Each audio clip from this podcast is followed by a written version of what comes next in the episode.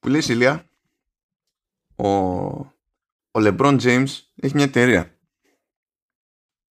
Ωραία. Που λέγεται Springhill. Ωραία. Και έχει κάνει εκεί διάφορα κονέρ, παιδί μου. Η Springhill, κάπως έτσι βγήκε, νομίζω, το παιχνίδι το Space Jam. Έχει κάτι συμφωνίες εκεί πέρα για τηλεοπτικές παραγωγές για την ώρα απροσδιόριστες. Έχει κάνει κονέ και με H B O και, ε, και, με, και με Netflix.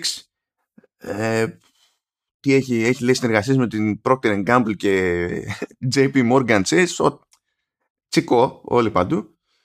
Και κατάφερε να μπλέξει λίγο και να μπει και στην επικαιρότητα για τα, για τα games, έτσι λίγο από, από σπόντα. Γιατί υποτίθεται ότι βγήκε η εταιρεία, ρε παιδί μου, να μαζέψει λεφτά από επενδυτές. Και έκανε μια γύρα εκεί πέρα και μάλιστα επτακόσια είκοσι πέντε εκατομμύρια. Όχι, ψέματα. επτακόσια είκοσι πέντε εκατομμύρια είναι το valuation της εταιρείας. Αλλά τέλος πάντων, μάζεψε κάποια προσδιορίστο ποσό από επενδυτές. Και στους επενδυτές αυτούς ήταν και η Epic. Okay.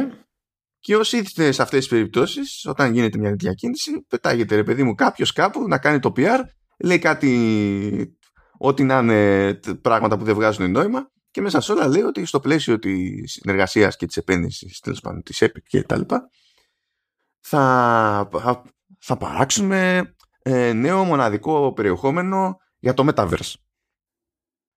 Δεν ξέρω α, αν είσαι ενθουσιασμένος. Δεν μ' ακούς. Δεν ακούστηκε στην, στην αντίδρασή μου για το Metaverse. Δεν, δεν, δεν ξέρω. Μπορεί να παίζει noise cancelling και να μην, να μην έπιασα κάτι. Ωραία. Ωραία, ωραία ξεκινήσαμε. Καλώς ήρθατε στο Vertical Slice εκατόν τριάντα οκτώ με Meta Universe, Meta Data, LeBron James, N B A, Epic συνδυασμός.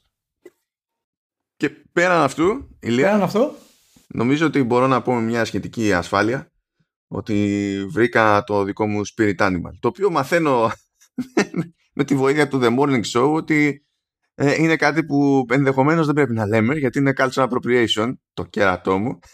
Αλλά, ναι. Για να καταλάβεις όμως ποιο είναι το Spirit Animal, θα στο στείλω, τσέκανε μια το τηλεφωνό σου. Θα φροντίσω και για ποιον ακούει. Τσέ, τσέκανε μια το, το τηλεφωνό σου, έτσι. Το είπα, κάνει. Γιατί καλό μου iMessage δεν λειτουργεί έτσι το πράγμα.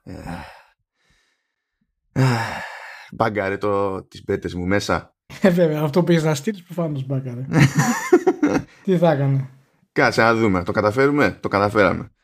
Το καταφέραμε. Ήθελε εκεί λογικό με, yeah, τη, yeah. με τη δεύτερη. Ωραίο. Που λες, ε, ε, αυτό που θα δείτε είναι κάτι βατράχια που έχουν, έχει παίξει εκεί μια μετάλλαξη και τα μάτια φυτρώνουν ε, μέσα στο στόμα. Ρε μάλλον... Πραγματικά δηλαδή... Είναι ό,τι πιο κοντινό έχω δει στη φράση «Βλέπω με τα μάτια της ψυχής». Αλλά ναι, λοιπόν. Μην το βάλεις αυτό στα, στα παιδιά, μην το βάλεις αυτό να το δει ο κόσμος. Ε, τώρα άμα λες μην το βάλεις, θα μου λένε περισσότερο να το βάλω. Αλλά ναι, θα δω πώς θα το βάλω. Θα το βάλω στο artwork μάλλον. Όποιος μας ακούει και έχει τίποτα CarPlay και οδηγεί εκεί πέρα. Yeah. Παιδιά... Anyway, θα το βάλω. Έχουμε και λέμε, φεύγουν αυτά τα πράγματα τώρα να πούμε και τίποτα έτσι πιο, πιο σοβαρό. Έχουμε follow-up εκεί πέρα. Έχουμε follow-up για την E A. Διότι ε, έγινε και ρεπορτάζ προκοπής στο, στο μεσοδιάστημα. Έκανα λοιπόν ρεπορτάζ, ε, κάνανε ρεπορτάζ οι Times και μάθαμε περισσότερα για την όλη ιστορία που παίζει μεταξύ E A και FIFA. Η FIFA από τη μεριά της ζητάει, λέει, για ανατετραετία πλέον ε, κάτι παραπάνω από τα διπλάσια φράγκα από αυτά που είχε συνηθίσει να δίνει η E A για να μπορεί να χρησιμοποιεί το όνομα FIFA. Και όταν το πρώτο άκουσα αυτό, λέω, τι πήραν εκεί πέρα στη FIFA. Δηλαδή πώς, πώς, ποιος ξεκινάει και λέει γεια σου, θέλω τα υπερδιπλάσια για να συνεχίσουμε αυτό που κάναμε τόσο καιρό. Και τα υπερδιπλάσια όχι από τη δεκαετία του ενενήντα, τα υπερδιπλάσια από την αμέσως προηγούμενη φορά. Και μετά συνέχισα να διαβάζω και μου έμεινε η εντύπωση ότι μάλλον η FIFA πολύ απλά δεν θέλει να δώσει όλα αυτά τα δικαιώματα που έδινε στη, στην E A. Κάτι που μάλλον ενοχλεί την E A περισσότερο από το ποσό που ζητάει η FIFA. Γιατί λέει, μέχρι πρότινος, Η business ήταν τέτοια που στην ουσία η ι έι είχε αποκλειστικά δικαιώματα ε, χρήσης στο όνομα FIFA και ό,τι αυτό τέλος πάντων ε, φέρνει μαζί του, που συνήθως σημαίνει το, το παγκόσμιο κύπελο. Και η FIFA πλέον δεν το θέλει αυτό το πράγμα, διότι θέλει να κάνει και άλλες συνεργασίες που θα έχουν και δεν θα έχουν απαραίτητα να κάνουν με το gaming. Δηλαδή, μάλλον θα έχουν, αλλά μπορεί να είναι πιο έμεσα. Σου λέει θέλω να κάνω κάποια συνεργασία σε επίπεδο e-sports, που το FIFA δεν καλύπτει ακριβώς τέλος πάντων όλο το εύρος που έχω κατά νου. Αν δώσω τα αποκλειστικά δικαιώματα στην ι έι, τότε θα έχω πρόβλημα να χρησιμοποιήσω το όνομα FIFA, ξέρω εγώ, ό,τι μπορεί να τους έχει κατέβει εκεί πέρα μεταξύ κομπινών να κάνουν με, ε, με e-sports. Αντίστοιχα, ξέρω εγώ, κάτι λέει ψάχνονται ο Χριστός και Απόστολος με εν εφ τι και δεν ξέρω και εγώ τι, αλλά τέλος πάντων ψάχνονται. Ψάχνονται να κάνουν πράγματα που, στο gaming, που να ξεφεύγουν από το υπάρχει κάπου ένα ποδοσφαιράκι. Νομίζω ότι είναι το επόμενο στάδιο γενικά ε, της, της συμφωνίας που έχουν αυτές οι δύο εταιρείες. Καλά, μία συνοργανισμό στην ουσία. Ε, και δεν είναι αρκετά και με αυτό που, είχα, που είπα στο προηγούμενο pod και... Όντως πραγματικά βγήκε αληθινό και αυτό, ότι θα, θα το κάνουν sports club στην ουσία και θα μπουν όλοι οι τίτλοι κάτω από την αιγίδα και πιθανώς ε, δεν συμφέρει απαραίτητα την ι έι να χρησιμοποιεί το όνομα ε, FIFA όπως χρησιμοποιούσε πριν, ε, εάν δεν έχει τα δικαιώματα ε, όπως θέλει να, αυτή να τα χειρίζεται, έτσι. Ε, ναι, ότι μπορεί να το κάνει αυτό, μπορεί να το κάνει, ευτυχώς για την ίδια την άποψη ότι είναι έτσι, είναι τόσο χάος τα δικαιώματα στο ποδόσφαιρο που λέει ότι όλα τα υπόλοιπα, ας πούμε, για να πεις ότι έχω πρόσβαση στις ομάδες, παίχτες, στάδια κτλ. Πρώτον, δεν περνάνε από τη FIFA και δεύτερον, ε, πηγαίνει, για να τα εξασφαλίσεις χρειάζεσαι ε, ε, εκατοντάδες συλλογικές και, αλλά και διμερείς ε, συμφωνίες. Γιατί σύμφωνα, δηλαδή αυτή είναι η βασική διαφορά, ας πούμε, με το εν εφ ελ που, που λένε οι Times, όπου εκεί πέρα όλες όλα τα δικαιώματα περνάνε από δύο μπάντες. Οπότε ή συμφωνείς με αυτές τις δύο μπάντες ή υπάρχει πρόβλημα. Ναι, το ίδιο γίνεται και με το εν μπι έι. Και στο ποδόσφαιρο θα πρέπει να κάνεις και συμφωνία στην ουσία με τα clubs σε μεγάλο βαθμό. Και δεν υπάρχει, είναι, δεν υπάρχει κάποιος τρόπος όλα αυτά να γίνουν ενιαία, δηλαδή για να μπορέσουν να χρησιμοποιηθούν σωστά. Και είναι από τα μεγαλύτερα προβλήματα που έχει και το ποδόσφαιρο γενικά. Γι' αυτό το ποδόσφαιρο έχει γίνει, ξέρω εγώ, κάτι απαράδεκτο. Ε, και δεν υπάρχει κα, κανένα όριο, καμία λογική πίσω από οποιασδήποτε κινήσεις, δεν υπάρχει κανένα πλάνο. Απλά αυτός που έχει τα περισσότερα χρήματα έχει και το καλύτερο, ας πούμε, στόχο στο, στο ποδόσφαιρο. Και αυτό το πράγμα δεν πρόκειται να, να αλλάξει σύντομα στην όλη διαδικασία. Οπότε, έτσι όπως είναι η κατάσταση τώρα, είναι, ξέρεις, η ι έι, ειδικά που είναι η μοναδική εταιρεία μπλεγμένη, ας πούμε, σε τέτοιο. Ε, ξέρεις, προσπαθεί να σώσει τα, τα άσωστα. Οπότε, ό,τι και τιμή να της πεις, δεν αμφιβάλλω ότι τη βγάζει από το Ultimate Team. Καλά, τη βγάζει, δεν, ούτε εγώ αμφιβάλλω. Απλά πιστεύω ότι έχουν πάρει χαμπάρι στην ι έι ότι η FIFA δεν θέλει να δώσει τα δικαιώματα έτσι όπως τα έδινε πριν, που ήταν οριζοντίως και καθέτος τα, τα πάντα όλα που έχουν να κάνουν με FIFA. Και γι' αυτό ζητάει τόσα η FIFA, επίτηδες, για να, για να τη σπάσει την ι έι. Και η ι έι απλά δεν γουστάρει να μπλέξει. Εφόσον μπορεί τουλάχιστον να διατηρήσει όλα τα υπόλοιπα δικαιώματα. Βέβαια, η ι έι πήγε και προσπάθησε εκεί να πατεντάρει κάποια εναλλακτικά ονόματα και αυτό που. αυτό που ενδέχεται να προτείνει η ι έι ως όνομα του παιχνιδιού, δηλαδή όταν έρθει η ώρα. Γιατί τα δικαιώματα που έχει από τη FIFA τελειώνουν το είκοσι δύο. Δεν ξέρω τώρα αυτό αν καλύπτει το επόμενο FIFA ή όχι, θα δούμε. Ε, λέει ι έι Sports εφ σι. Ε, δηλαδή, τι φα, τι φα, μηδέν φαντασία. ι έι Sports εφ σι. Αυτό θα είναι πιο δύσκολο ακόμα και στους Αμερικανούς να το εξηγήσεις. Γιατί ι έι Sports είναι και το όνομα, τέλος πάντων, του division της, της ι έι. Και τώρα τι θα πούμε, ότι ε, ο, ο μέσος Αμερικανός είναι σίγουρος για το τι σημαίνει εφ σι στον, στον αθλητικό χώρο. Δηλαδή, θέλω να δω εάν όντως αυτό θα το προχωρήσει, γιατί στην, ακόμα η θεωρία λέει ότι συγγνώμη, η θεωρία λέει ότι και οι φήμες ότι αυτό αφορά μόνο το football, αλλά δεν ονομάζεις κάτι FIFA Sports ε, για να περιλάβεις μόνο ένα άθλημα μέσα. Οπότε ε, νομίζω ότι αυτή θα είναι η αρχή του, του rebranding και στην τελική έχει, έχει βασικό νόημα, γιατί ε, για την ι έι το επόμενο στάδιο της εξάπλωσης του Ultimate Team είναι σε περισσότερο κοινό. Δεν υπάρχει δηλαδή άλλο, άλλο πλάνο για, για να επιβιώσει το, το Ultimate Team. Οπότε μεταφέροντάς το σε κάτι που είναι subscription based θα βοηθήσει πάρα πολύ και, και τον κόσμο να μπει ακόμα περισσότερο στο Ultimate. Γιατί, στο Ultimate, γιατί σκέψου, είναι διαφορετικό να κάθε χρόνο να δίνεις χρήματα και να αγοράζεις κάτι συγκεκριμένο και να είσαι μέρος ενός subscription που σου προσφέρει τέσσερα πράγματα π.χ. σε, σε μια τιμή που σε συμφέρει στην ουσία σε βάθος χρόνου. Ε, είναι, είναι το επόμενο στάδιο και πραγματικά ανησυχώ, γιατί δεν πρόκειται να υπάρξει μέσα αυτού του, του subscription μοντέλου ε, σε περίπτωση που επαληθευτεί, ας πούμε, αυτά που λέμε και όντως γίνει ε, κα, κανένας ουσιαστικός ε, έλεγχος και προστασία για αυτούς που θα είναι μέσα. Ε, ας ρωτήσω, το subscription που λες, Το, το λες και καλά για ποιο προϊόν ή για ποια προϊόντα? Επειδή ρωτάω, επειδή υποτίθεται ότι αυτή τη στιγμή υπάρχει και το ι έι Play μες στη μέση. Ναι, ναι. Από το, για μένα το, το, το ι έι Sports εφ σι θα έχει νόημα εάν αυτό εξελιχθεί σε ι έι Sports, όπου μπορείς να μπαίνεις subscription based και να σιγά σιγά να μεταμορφωθούν όλοι τις οι τίτλοι στην ουσία, από το εν εφ ελ και το εν μπι έι, ας πούμε, σε ένα μοντέλο σαν το FIFA. Ε, μέχρι και τα golf, παραδείγματος χάρη. Οπότε μπαίνοντας σε μια υπηρεσία που έχεις όλα τα αθλήματα και δίνοντας κάποιες εναλλακτικές, ξέρεις ότι μπορεί να έχεις, ξέρω εγώ, τρία αθλήματα άμα θέλεις στο subscription ή δύο ή για ένα μήνα αυτό, ας πούμε. Να της δώσει το, το ποθητό μοντέλο που θέλει για να μπορέσει να τραβήξει ακόμα περισσότερο κόσμο. Όχι, ας μου καταστρέψει την ψυχολογία, γιατί αυτό που περιγράφει είναι, είναι το παίρνω τα αθλητικά κανάλια στην καλωδιακή τηλεόραση. Αυτό είναι, μα αυτό είναι. αυτό, α, α, αυτό είναι, αυτό είναι.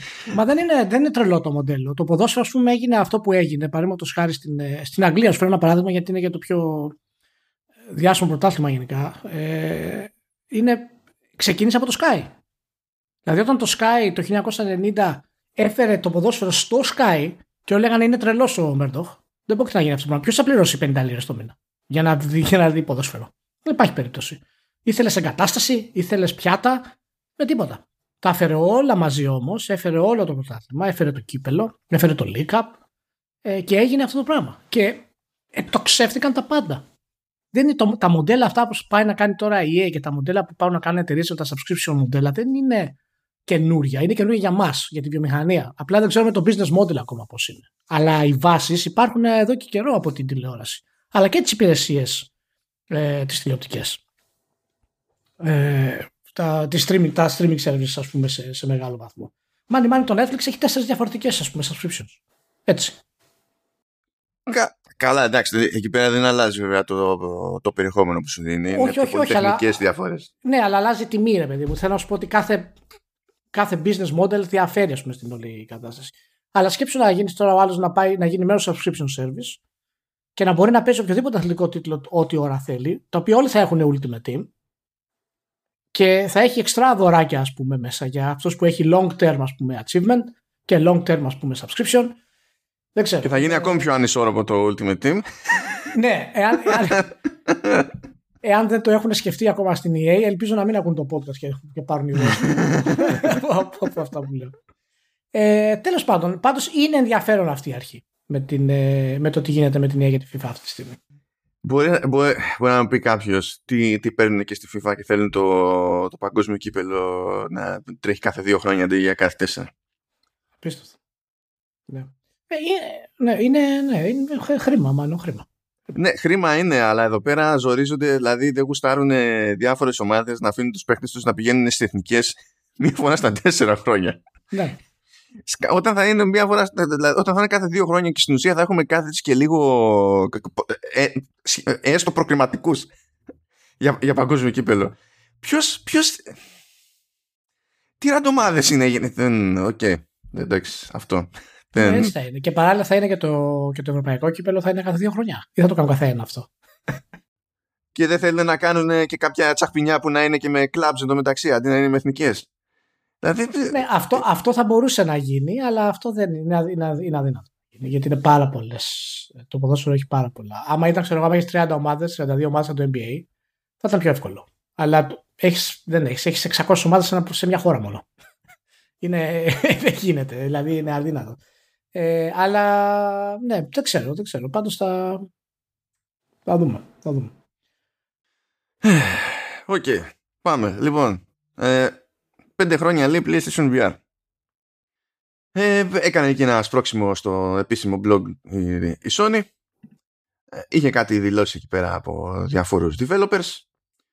Ε, είναι σαν να θυμήθηκε ξαφνικά λίγο τη φάση, γιατί το PlayStation βι αρ είναι χοντρικά έτσι υψηλό παρατημένο. Όχι ότι δεν βγαίνουν παιχνίδια. Βγαίνουν παιχνίδια. Ε, έτσι σε ένα χαλαρό ρυθμό. Απλά δεν έχει κάτι τέλος πάντων εμφανές η Sony. Υποτίθεται ότι περιμένουμε μέχρι να δούμε και τη νέα έκδοση του πι ες βι αρ που, για την οποία φανταζόμαστε ότι θα φτιάχνουν για κανένα παιχνίδι και δεν συμμαζεύεται. Αλλά είπαν τέλος πάντων να μπουν στη διαδικασία να το επαναφέρουν στη, στη συζήτηση. Και από τα περίεργα είναι ότι ενώ τόσο καιρό παίζει μια νέκρα τέλος πάντων, λέει ότι από τον Νοέμβριο και για προσδιόριστο χρονικό διάστημα Ε, στα παιχνίδια που θα καβατζώνουν τέλος πάντων εντός εκτός εισαγωγικών οι συνδρομητές PlayStation Plus κάθε μήνα θα προστίθεται και τρία παιχνίδια πι ες βι αρ. Mm. Λέω τρία παιχνίδια, δηλαδή δίνεις δύο παιχνίδια για ένα κομμάτι, ας το πούμε, της πλατφόρμας, για μια πλατφόρμα σου που έχει τρόπος τη λέγει εκατό χιλιάδες παιχνίδια. Έχεις πράγμα να δώσεις, να κάνεις κονέ. Πόσα παιχνίδια έχεις στο σύνολο το πι ες βι αρ για να πεις ότι έστω για κάποιους μήνες θα δίνω τρία τρία. Δεν είμαι σίγουρος, αλλά τέλος πάντων θα αρχίσει να τα κάνει, είπαμε, για προσδιόριστο χρονικό διάστημα. Αλλά μέσα σε όλα βγήκε και έβγαλε και τέλος πάντων και τα ποια παιχνίδια είναι εκείνα που έχουν παιχτεί περισσότερο σε PlayStation βι αρ παγκοσμίως, αλλά και ανά περιοχή, τέλος πάντων, τουλάχιστον για τις τρεις κλασικές αγορές παιδί μου, του αθλήματος αυτού που είναι Ευρώπη, Βόρειος Αμερική και, και Ιαπωνία. Και ας πιάσω λίγο εκεί το Global. Είναι λέει το Rec Room. Ε, τώρα δεν τα έχει με συγκεκριμένη κατάταξη. Δεν λέει πρώτο, δεύτερο, τρίτο. Οπότε δεν ξέρω ποιο είναι πιο πολύ. Έτσι τα λέω χήμα. Λοιπόν, Rec Room, Beat Saber, PlayStation βι αρ Worlds. Εκεί κύλησε ένα δάκρυ. Ε, μετά λέει The Elder Scrolls πέντε Skyrim βι αρ. Κύλησε κι άλλο δάκρυ. Και το, το, το, το δηλαδή πέραν του Beat Saber μπορώ να πω το μόνο άλλο ευχάριστο που βλέπω σε αυτή τη λίστα για μένα τουλάχιστον είναι Resident Evil επτά Biohazard. Ναι, ήταν δυνατό σε βι αρ. Διότι έχει βγει τόσα χρόνια, ήταν ξεκάθαρα από τότε ότι οι τύποι είχαν κάνει καλή δουλειά για να λειτουργεί το παιχνίδι σε βι αρ και ναι, ξεκάθαρα συμφώνησε και ο κόσμος από ό,τι φαίνεται. Και κοίταζα μετά και στις αγορές τις ξεχωριστές και έκανα, θα, θα πούμε λίγο και, γιατί έχει ο καθένας λίγο την ιδιαιτερότητά του, αλλά θέλω να πω έτσι ότι στο top πέντε το Resident είναι και στην Ιαπωνία και στην Ευρώπη, αλλά όχι στη Βόρεια Αμερική. Και λέω, Αμερική, ε, ευχαριστούμε για όλα. Λοιπόν, πάμε, πάμε λοιπόν. Ευρώπη, Rec Room, PlayStation βι αρ Worlds, Beat Saber, Skyrim και Resident Evil επτά. Δηλαδή ακριβώς η πεντάδα που ισχύει και στο παγκόσμιο στερέωμα. Πας μετά στην Αμερική και έχει Rec Room, Beat Saber, Skyrim και μετά έχει δύο διαφορετικά από το, από το παγκόσμιο top πέντε. Job Simulator, εντάξει, θα δείξω κατανόηση, και Firewall Zero Hour. Δεν θα δείξω wow. κατανόηση, λυπάμαι. Wow. Λυπάμαι. Και πάμε Japan. Japan έχει Resident, Skyrim, Japan, ε. PlayStation βι αρ Worlds, λυπηρό, Beat Saber και Gran Turismo Sport. Wow. Wow. Εντάξει, τα καταφέραμε στην Ιαπωνία. Κανένα πρόβλημα.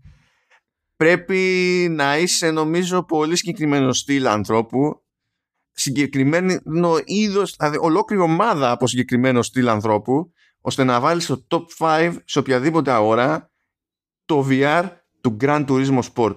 Ε, θα, θα πω μπράβο. Αλήθεια. Από τα αποτελέσματα αυτά είναι φανερό ότι τα τρία παιχνίδια γενικά που είναι τα πιο top είναι το Rec Room, το Beat Saber και το Skyrim. Αυτά τα τρία παιχνίδια στην ουσία παίζονται περισσότερο από ε, το βι αρ. Αυτό είναι επιτυχία ή είναι ε, στασιμότητα όμως? Αυτό είναι το ερώτημα. Θέλω να πω ότι πρωτίστως είναι μια επιτυχία για τη Microsoft. Γιατί? Για κάτι έχετε πρόβλημα με το Skyrim. Πρέπει να τελειώσει αυτή η ιστορία. Έχετε πρόβλημα. έχετε πρόβλημα. Δηλαδή δεν γίνεται να φτάνει μέχρι και η Ιαπωνία και στο, σε, σε βι αρ Skyrim. Υπάρχει πρόβλημα, πρέπει να σταματήσει αυτό το πράγμα. Χίλιες φορές Gran Turismo Sport. Δηλαδή δεν ξέρω. Είναι, ναι, δεν ξέρω. Πάντως σου λέω, για, για μένα δείχνει πραγματικά το, ότι το, το, το βι αρ PlayStation, ενώ ξεκίνησε όπως ξεκίνησε, είναι δεμένο σε τίτλους, δεν είναι δεμένο σε εμπειρία. Και είναι, από τη μία είναι λογικό να έχεις ένα κλασικό τίτλο σαν το Elder Scrolls, στο Skyrim, ε, να θέλει να το βιώσει ο κόσμος, ξέρεις, στο, στο βι αρ. Από την άλλη, το να το κάνουν αυτό οι Ιάπωνες δείχνει περισσότερο έλλειψη τίτλων παρά στην ουσία επιτυχία του Skyrim, έτσι. Ε, να είμαστε δηλαδή συγκεκριμένοι σε αυτό το πράγμα. Ε, να πω πάντως ότι η ανακοίνωση αυτή της Sony που έκανε για τα τρία παιχνίδια του PlayStation βι αρ είναι το προεόρτιο ε, για τις ανακοινώσεις που έρχονται για το βι αρ. Ε, καλά, όταν θα τελειώνει αυτό το, το, το πρόμο, τότε είναι που θα παρουσιαστεί και ακριβώς, ακριβώς. το σύμπαν. Γιατί, ακριβώς, γιατί τώρα όλος ο κόσμος θέλει να πάρει τα παιχνίδια αυτά, θέλουν περισσότεροι συνδρομητές για να μπορέσουν να τα πάρουν, για να ξέρουν μετά ότι έρχονται τα νέα για το νέο βι αρ, ας πούμε. Και εάν δεν είχε πει εκείνη την ατάκα, ε, ο Ράιαν την είχε πει, δεν, δεν θυμάμαι, αλλά δεν θα μου κάνει εντύπωση αν ήταν ο Ράιαν, που είναι μεγάλος φιδέμπορας, όπως έχει αποδειχθεί. Αλλά είναι ότι θέλουμε να έχουμε triple A εμπειρίες στο βι αρ και θα ήμουν πολύ χαρούμενος γενικότερα για τη νέα πορεία του PlayStation βι αρ. Τώρα θέλω να δω τι ακριβώς σημαίνει αυτό το πράγμα ή αν πολύ απλά θα το γυρίσουμε. Και αυτό όπως έχουν γυρίσει πάρα πολλά πράγματα στο, στη Sony για την πορεία του PlayStation του πέντε. Να, να, να, να, να κάνουμε ένα side εκεί πέρα για το ρημάδι το Resident. Προφανώς αυτή την τάση, έτσι, εδώ και χρόνια τη βλέπει πρώτη και καλύτερη η Capcom. Ότι της έκατσε, ρε παιδί μου, και στο βι αρ το Resident Evil επτά. Αυτό μου, δηλα... αυτό μου κάνει ακόμη μεγαλύτερη εντύπωση, μάλλον, τέλος πάντων, αυτό μου δημιουργεί μεγαλύτερη απορία ακόμη, γιατί δεν προσπάθησε καν με το οκτώ. Δηλαδή άμα βλέπεις σαν εταιρεία, ρε παιδί μου, ότι τραβάει σε βι αρ το Resident Evil επτά, πώς λες δεν το κάνω με το οκτώ? Α, αυτό είναι και το άλλο που ήθελα να πω σύμφωνα με αυτά που ανακοινώθηκαν στο PlayStation Blog. Ε, μια μια κάθε έτσι παρένθεση να κάνω τικ τικ τικ, ότι έρχεται και ανάλυση για το closer του Chappelle. Οπότε μην φύγετε. Έτσι. Δηλαδή, να, να έχουμε νεύρα να, να βγάλουμε. Να, να, να το ξέρετε αυτό το πράγμα. Ε, και είναι κάτι ακόμα που, όπως είπα, ήθελα να το αναλύσουμε λιγάκι στο PlayStation Blog, γιατί το να λες ότι είναι τα παιχνίδια που έχουν παιχτεί περισσότερο παγκοσμίως και να λες ότι είναι το Rec Room, το Beat Saber, το PlayStation βι αρ Worlds, το Skyrim και το Resident Evil επτά, τι σημαίνει αυτό? Και αυτό έρχεται και δείχνει ότι η Capcom, για να μην κάνει την κίνηση στο, στο οκτώ, να το υποστηρίξει, μπορεί να μην σημαίνει κάτι εμπορικά δυνατό στην πραγματικότητα. Μπορεί να είναι Μπορεί να είναι ουσιαστικά καλό για ένα καινούριο medium, όπως είναι το PlayStation βι αρ. Ναι, αναμφισβήτητα. Αλλά εμπορικά είναι όντως καλό? Και από τότε που βγήκε, πόσοι τίτλοι έχουμε δει που βγαίνουν στο βι αρ, στο PlayStation βι αρ, για να μπορέσουν να εκμεταλλευτούν, ας πούμε, την. Και τόσο, και τόσο high profile τίποτα. Δηλαδή από τότε μέχρι σήμερα παίζει να είναι μόνο του το Resident Evil. Ακριβώς. Άρα αυτό δεν έχει να κάνει απαραίτητα με, το, με την επιτυχία ή όχι του βι αρ. Το PlayStation βι αρ είναι επιτυχία και πρέπει να θεωρηθεί επιτυχία. Απλά είναι αυτό που λέμε αναλογική επιτυχία. Δηλαδή είναι επιτυχία με βάση το τι έχει γίνει πριν, με άλλα βι αρ. Και το ότι δεν έχουμε δει επέκταση στην ουσία τίτλων, ε, έστω και indie τίτλων συγκεκριμένα, οι οποίοι όμως είναι ειδικά διαμορφωμένοι για το βι αρ. Ε, για triple A, φυσικά μίλησες και εσύ, είναι πάρα πολύ δύσκολο και δεν έχει γίνει στην ουσία. Δείχνει ότι και η Sony, ξέρεις, ηρέμησε στην πορεία ε, του PlayStation βι αρ. Μα είναι τέτοιο. Στην ουσία δεν, είναι σαν να μην ασχολείται εδώ και δύο χρόνια δηλαδή. Ε, δεν δε, δε μιλάει καν, ας πούμε. Δεν είναι. Δηλαδή έρχονται, φεύγουν οι παρουσιάσεις και με το ζόρι βλέπεις κάτι για βι αρ. Ναι, και θέλω να πιστεύω ότι αυτό έχει να κάνει με το ότι είτε ετοιμάζει κάτι πολύ δυνατό, ε, και από θέμα δηλαδή τεχνολογίας, αλλά και από θέμα τίτλων, ε, ή ότι πολύ απλά θα το έχει περιφερειακό και ότι εν τέλει και το PlayStation βι αρ θα γίνει κάτι το οποίο θα πουλήσει κυρίως λόγω του Sony Brand, με ένα-δύο τίτλους, ας πούμε, πολύ σημαντικούς, και δεν θα γίνει ένα νέο medium σημαντικό για τη Sony. Αυτό το επικοινωνιακό παράτημα πάντως δεν, δεν μ' αρέσει.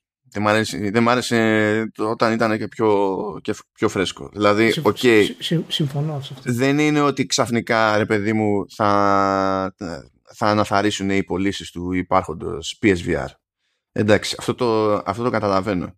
Αλλά δεν γίνεται από τη μία να λες, εγώ πιστεύω στο βι αρ, ετοιμάζω καινούριο hardware, κάνω, δείχνω κτλ. Και, τα λοιπά, και α, κατά τα άλλα στο μεσοδιάστημα να μην ασχολείσαι καθόλου. Διότι ένα από τα πράγματα που έχουν συμβεί στο μεσοδιάστημα είναι ότι ενώ δεν έχει γιγαντωθεί ακριβώς η αγορά του βι αρ gaming, δηλαδή ναι μεν δεν είναι νεκρή αλλά και, ε, όντως έχει μεγαλώσει, αλλά δεν έχει γίνει κάποιο πραγματικό μπαμ, ε, στη συνείδηση του κόσμου πλέον, ε, έχεις κάνει εσύ χώρο ως Sony ώστε να υπάρχει μόνο το Quest. Στη συζήτηση πλέον είναι σχεδόν αποκλειστικά το Quest, ενώ υπάρχουν και άλλα πράγματα και στο πι σι και τα λοιπά. Ε, το concept είναι bla bla quest, bla bla quest και εσύ δεν έχεις κάνει τίποτα. Και όταν αφήνεις ένα τέτοιο κενό, όταν έρθει η ώρα να δείξεις το καινούριο hardware και να δείξεις καινούργια παιχνίδια κτλ., έχεις μεγαλύτερη ανηφόρα μπροστά σου. Και έχεις συνεισφέρει στην κλίση αυτής της ανηφόρας.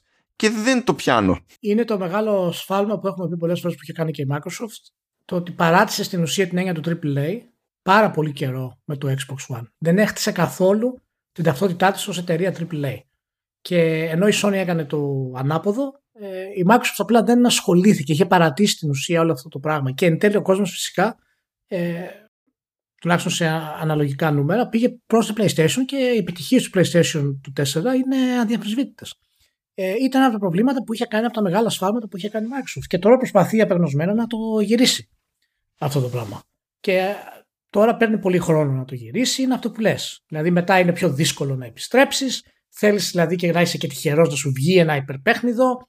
Θες να αλλάξεις το πώς σκέφτεται ο κόσμος. Ε, είναι ένα θέμα. Αλλά μπορεί όντως να μην είναι τελικά τόσο σημαντικό το βι αρ γιατί, για τη Sony όσο πιστεύαμε θα είναι με την επιτυχία που είχε κάνει, έτσι. Κάνει κινήσεις πάντως η εταιρεία, γιατί πήγε και καβάντισε τον, ε, τον Νικολά Σεμπαστιάνη.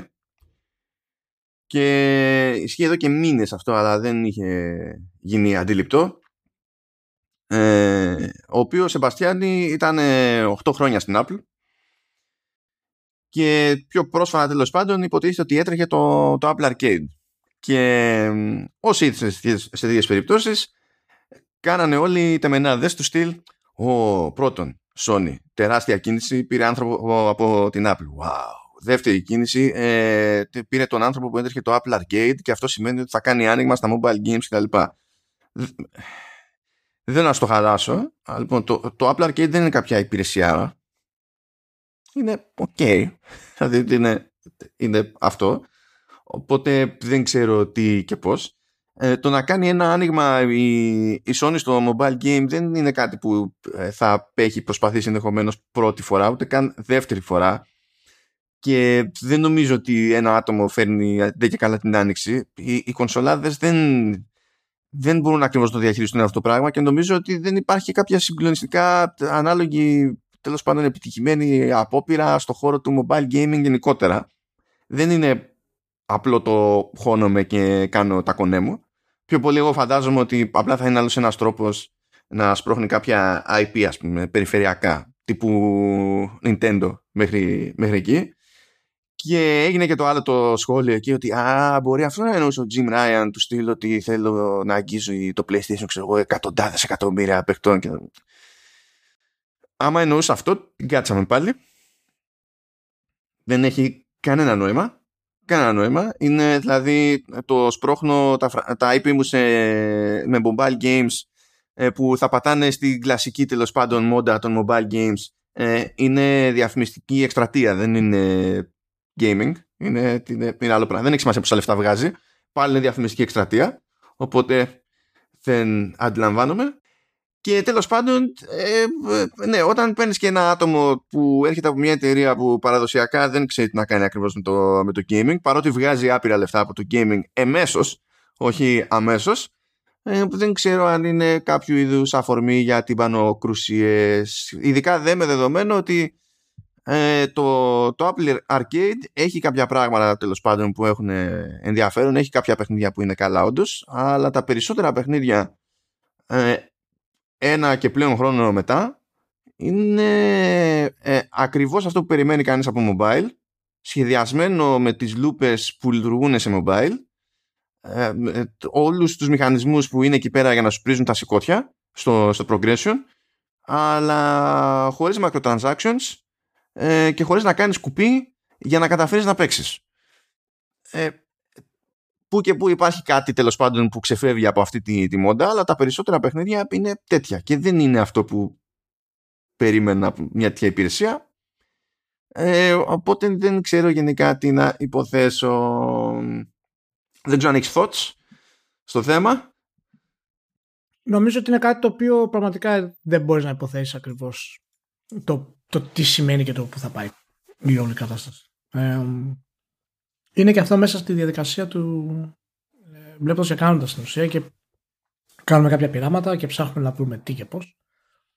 Ε, πάντως ο, ο, ως υπηρεσία του Apple Arcade, ε, να σου πω την αλήθεια, καταλαβαίνω το concept της Apple, αλλά δεν θα μου έκανε εντύπωση κάποια στιγμή αν η Apple αποφασίσει να επενδύσει σε gaming κανονικά.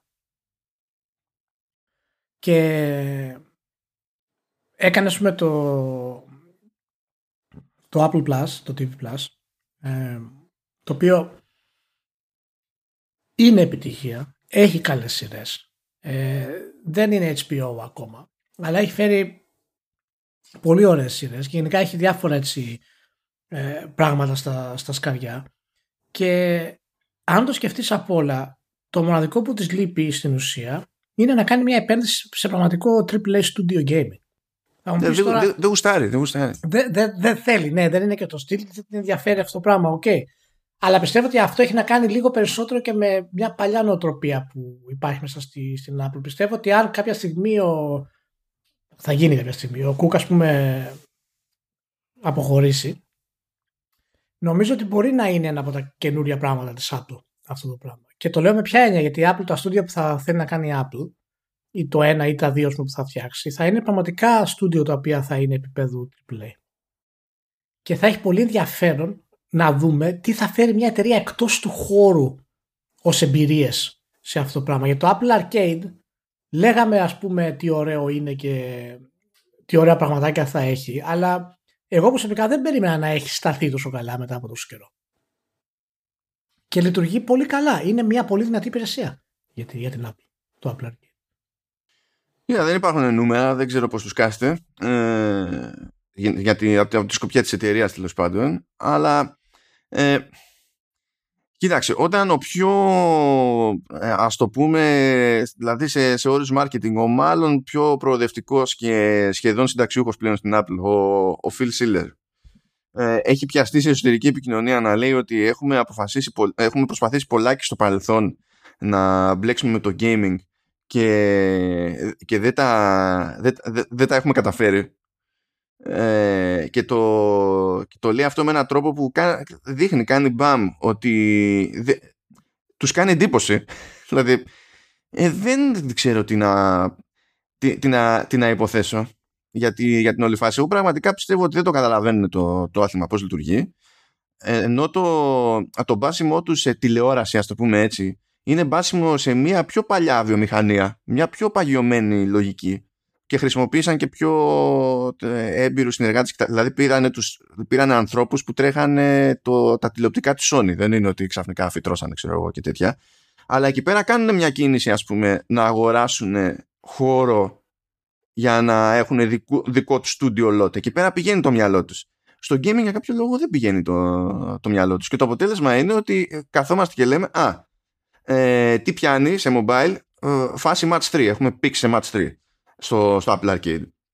Ε, τι, πιά, τι άλλο πιάνει επίσης, θέλουμε να, μπορούμε να λέμε ότι έχουμε μεγάλα brands. «Α, κάναμε ένα κονέ, να έρθει το Castlevania». Έχουμε πράγματα με στάμπα Star Wars. Δεν έχει σημασία που είναι σαν Clash Royale, είναι Star Wars. Ε, βλέπεις όλο, κάτι, τώρα θα βγάλουν το ίδιο πράγμα, ίδιο παιχνίδι, άλλη εταιρεία, έτσι, αλλά ίδια, ίδιο παιχνίδι ακριβώς με Transformers. Α, τώρα θα έχουμε και Transformers. Είναι τελείως ε, ε, ε, είναι, είναι νηπιακή σχεδόν η αντίληψη που φαίνεται να έχουν για το, για το gaming, και έχει φανεί και άλλες φορές σε κάτι ανακοινώσεις που έχουν βγάλει, που εκεί εντάξει λες ήθελα να το σπρώξει και το marketing, αλλά ταυτόχρονα δεν καταλαβαίνετε Όταν, ε, δεν βγαίνεις on stage να πεις ότι έχουμε τα μεγαλύτερα ονόματα στο gaming, στο App Store και μου αραδιάζεις ε, ένα μάτσο free-to-play που είναι sideshow σε, ε, σε γνωστά brands. Δηλαδή, δεν μπορείς να βγαίνεις και να μου λες έχουμε Call of Duty και να μου δίνεις το free-to-play Call of Duty. Ισχύει, βγάζεις λεφτά το free-to-play Call of Duty. Δεν, δεν είναι αυτό το θέμα. Αλλά αυτό δεν σημαίνει ότι εσύ έχεις το πάτημα να βγεις και να πεις ότι έχουμε όλα τα μεγάλα εδώ πέρα. Να, έχουμε και Call of Duty. Δεν... Ε, εντάξει, αυτά είναι... Too το... weird. Είναι marketing talk τώρα, ξέρεις πώς πάνε αυτά. Too weird. Ε, μιας και είπες marketing talk. Ναι. Απλά για την ιστορία, επειδή προέκυψε μια σχετική ανακοίνωση που καλύπτει και την Ελλάδα βασικά. Ε, παίζει ένα πρόμο εκεί πέρα από Sony μεριά για τηλεοράσεις εξ αρ. Και λέει τέλος πάντων ότι για όποιον αγοράσει τηλεόραση εξ αρ, που ο ποιητής σε αυτές τις περιπτώσεις εννοεί όλεντ, ε, τη, τη Sony προφανώς, ε, παίρνει και τέτοιο, μια δωροεπιταγή ε, εκατό ευρώ για το PlayStation Store. Απλά επειδή είναι και η εποχή τέτοια που υπάρχει μια πιθανότητα κανένας να αγοράσει καμία τηλεόραση, αν είχε σταμπάρει κάποιος στο κεφάλι του καμία Sony εξ αρ από τις σχετικά φρέσκες, ας το πούμε έτσι, γιατί είναι προς το τέλος του έτους, οπότε είναι λίγο περίεργο αυτό. Ε, ας υπολογίσει ότι τέλος πάντων θα τους κάσει μια πίστοση στο PlayStation Store. Δεν είμαι σίγουρος για το κατά πόσο ένα τέτοιο πρόμο σπρώχνει κάποιον στο να αλλάξει επιλογή, να κάνει άλλη επιλογή τηλεόραση ή όχι, αν έχει κάτι συγκεκριμένο στο μυαλό του, αλλά έτσι και κινηθεί προς αυτή την κατεύθυνση, ε, nice to have. Keep that in mind. Πάει και αυτό. Πάμε λίγο... Final Fantasy δεκατέσσερα. Final Fantasy δεκατέσσερα. Το οποίο λέει ότι δεν έχει τώρα τόσους ενεργούς, αλλά τόσοι έχουν περάσει από Final Fantasy δεκατέσσερα ανά τα έτη, είκοσι τέσσερα εκατομμύρια παίκτες. Και καλά το, τα είκοσι τέσσερα εκατομμύρια παίκτες. Λέει ότι το Final Fantasy δεκατέσσερα είναι το πιο επικερδές Final Fantasy ever. Θα πει κάποιος ναι, αλλά μπλα μπλα paid expansion και θέλει και συνδρομή. Ταυτόχρονα είναι το, το εμ εμ ο που έχει δεχτεί ως μέρος τους business model ότι παίρνεις το expansion, πληρώνεις συνδρομή μέχρι να τελειώσει το story του expansion και μετά σταματάς να πληρώνεις συνδρομή και περιμένεις το επόμενο expansion. ε, και είναι το πιο επικερδές Final Fantasy. Είναι πιο... πράγμα που σημαίνει ότι είναι πιο επικερδές και από, το, και από Final Fantasy επτά που υποτίθεται ότι έχει μια ειδική βαρύτητα το όνομα, ξέρω εγώ. Και δεν λέω τώρα με τα δεδομένα του τότε που ως, ό,τι επιτυχία και να ήταν στα ενενήντα το επτά προφανώς δεν είχε, θα είχε κάνει τους υπερτζίρους γιατί ήταν άλλη αγορά, άλλη πίτα κτλ. Αλλά δεν ενδιαφέρεται κανένας, το πιο επικερδές Final Fantasy. Ε, νομίζω ότι δεν πρέπει να είναι μεγάλη η έκπληξη. Εντάξει, προφανώς δεν μπορεί να συγκρίνεις τώρα ένα παιχνίδι το οποίο κυκλοφόρησε σε μια κονσόλα με κάτι το οποίο έχει συνδρομή, οπωσδήποτε. Αυτό που μπορώ να πω όμως, ε, το οποίο είναι εντυπωσιακό, είναι ότι προήλθε από, από την καταστροφή. Και το γύρισμα αυτό είναι ένα γύρισμα το οποίο δεν μπορούμε στην ουσία ε, να το... να το πιστέψουμε γιατί προέρχεται από τη Square Enix. Όχι, γενικά νομίζω δεν, δεν μου έρχεται κάτι και ανάλογο στο μυαλό. Ακόμη και περί τους No Man's Sky, ας πούμε. Μιλάμε για τόσο διαφορετικό scale που εκεί πέρα ήταν περισσότερο marketing snafu, έτσι. Δηλαδή ε, υπήρχε διαφορά ανάμεσα στη, στο τι περίμενε η αγορά με βάση τα στόματα που είχαν ανοίξει και λέγανε ό,τι λέγανε και το τι προσγειώθηκε στην αγορά στο, στο πρώτο διάστημα. Εδώ βγήκε ένα παιχνίδι που είχε πρόβλημα. Δηλαδή και δεν, ήταν, δεν την παλεύει το frame rate, ήταν, ήταν, είχε πρόβλημα το παιχνίδι. Και τρελό comeback. Είναι, είναι, είναι τρελό comeback γιατί ιδιαίτερα για περίπτωση Square Enix που ξέρουμε πόσο δυσκολεύεται σε να φέρεις πέρας ε, τα project της, τα τελευταία project ε, και πόσο ταλαντεύεται μεταξύ σχεδιασμού ας πούμε και ε, επαναστατικότητας όπως έγινε με το δεκαπέντε που έπρεπε Sony και καλά να είναι open world για κάποιο λόγο. Και η αιμονή του, της ομάδας να φέρει το Final Fantasy στο σημείο που είναι σήμερα ε, είναι τρομερή. Και για μένα ο Ιωσίντα θα πρέπει πάρα πολύ σύντομα να αναλάβει τα πολύ πιο σημαντικά ηνία μέσα στη Square Enix. Ε, θα πρέπει στην ουσία να αναλάβει για μένα όλες τις παραγωγές ως παραγωγός πλέον ε, της, ε, της Square Enix. Και... Ε, μάντεψε μάντεψε σε ποιο, σε ποιο Final Fantasy δεν έχει μπλέξει ο Τατσουγιά Νομούρα. Αυτό ναι, ναι. Ευχαριστώ. Συνέχισε. Και νο, νο, νομίζω ότι είναι, είναι κάτι το οποίο του αξίζει και πρέπει να το κάνει, και πιστεύω είναι μια από τις κινήσεις που μπορεί να κάνει η Square Enix, δεδομένου ότι είναι μια εταιρεία που ιστορικά ε, ασχολείται πολύ με το, με το εσωτερικό της. Ε, και δεν είναι η πρώτη φορά δηλαδή που ε, έχουν γίνει ε, ανα, ανακατατάξεις και διάφορα άλλα πράγματα. Το θέμα είναι αν έχει τα κότσια να το κάνει αυτό το πράγμα, και εάν πραγματικά θέλει κάποιον ο οποίος έχει αποδείξει ότι και μπορεί και ξέρει το εμ εμ ο, αλλά και ξέρει και το single player, το storytelling, στο οποίο η Square Enix έχει πέσει πάρα πολύ πίσω. Ε, Και στα main έχει πέσει πάρα πολύ στα main, στα main, στα main. Και βασικά τα, καλ... τα καλύτερα σενάρια που υπάρχουν είναι στο Final Fantasy δεκατέσσερα online, έτσι. Το οποίο είναι, είναι, είναι αστείο σε τόσα επίπεδα. Δηλαδή... τα έχουμε, το έχουμε ξαναπεί. Ναι, ναι. Ε, δεν είναι κάτι που λέμε μόνο εμείς σε αυτό το πράγμα. Είναι κάτι το οποίο είναι γενικά αποδεκτό, ότι τα σενάρια του Final Fantasy δεκατέσσερα είναι καταπληκτικά. Ω, μα γι' αυτό λειτουργεί έτσι και ο κόσμος που περιμένει, χώνεται, κάνει ένα μπράφο στα, στα expansion, και στα αλήθεια το κάνει για το story. Επιστρέφει ξανά και ξανά ο κόσμος κάθε τόσο στο Final Fantasy δεκατέσσερα για το story. Επιστρέφει κάποιος σε εμ εμ ο συστηματικά για το story. Δηλαδή αυτό που μόνο είναι αστείο. Είναι φοβερό, είναι φοβερό. Και μάλιστα μιλάμε σε μια εποχή ε, που ε, ξέρεις, δεν είναι εύκολο να ανέβει ένα εμ εμ ο και να, να συνεχίσει να ανεβαίνει. Ε, και υποτίθεται ότι... το, το Final Fantasy δεκατέσσερα. Και υποτίθεται ότι πότε είναι, κάτσε να το σιγουρέψω, ε, εικοστής τρίτη Νοεμβρίου βγαίνει το Endwalker, που υποτίθεται ότι κλείνει και ένα, το, ένα τέλος πάντων το, το μεγάλο story arc που υποτίθεται ότι ξεκίνησε από τότε που ξεκίνησε το παιχνίδι. Οπότε είναι event σε διάφορα επίπεδα. Άμα καταφέρουν, είναι, έχουν κάνει και σερία εντωμεταξύ στα καλά τα expansion. Δηλαδή είμαι λίγο σε μια φάση που άμα παραπατήσουν και λίγο, ας πούμε, θα πω εντάξει, δεν μπορεί, κάποια στιγμή θα σπάει το σερί. Τι να πω, okay. Ωραία, ωραία, μπράβο, και σανότερα. Και σανότερα. Συνεχίζουμε, γιατί έγινε ένα τζέρτζελο εκεί πέρα λίγο ε, με ένα κείμενο που ανέβασε σε πρώτη φάση το Kotaku, αλλά τέλος πάντων είχε να κάνει με το Metroid Dread, γιατί με το βγήκε το Metroid Dread, το οποίο έχει ξεπατωθεί στις καλές εντυπώσεις, καλές κριτικές κτλ. Ε, φύτρωσε και από το Kotaku μία είδηση, παύλα άρθρο or whatever, που έλεγε ότι ήδη έχει βγει κάπου πειρατικό και τρέχει με emulation και, και ό,τι να είναι. Και επειδή το είχε, έβγαζε μια, μια θέρμη το, το κείμενο αυτό, τσίτωσε ο κόσμος, γιατί σου λέει τώρα τι προσπαθείς να πεις, και τώρα που πάνω έχει βγει, ας πούμε, ε, έχεις μια θετική στάση για το ότι συνέβη αυτό το πράγμα. Και αναγκάστηκε και άλλαξε την εισαγωγή του κειμένου το Kotaku. Μπήκανε και άλλα media στο, στο χώρο και επανήλθε στη συζήτηση η, το, το θέμα της πειρατείας και, και, και. Τώρα αυτό είναι ένα θέμα, μια συζήτηση που στην πραγματικότητα δεν τελειώνει ποτέ, απλά επανέρχεται κατά διαστήματα κτλ. Αλλά μέσα σε όλο αυτό το, το χαμούλι ε, έπεσα σε ένα άλλο κειμενάκι του, ε, του Video Games Chronicles,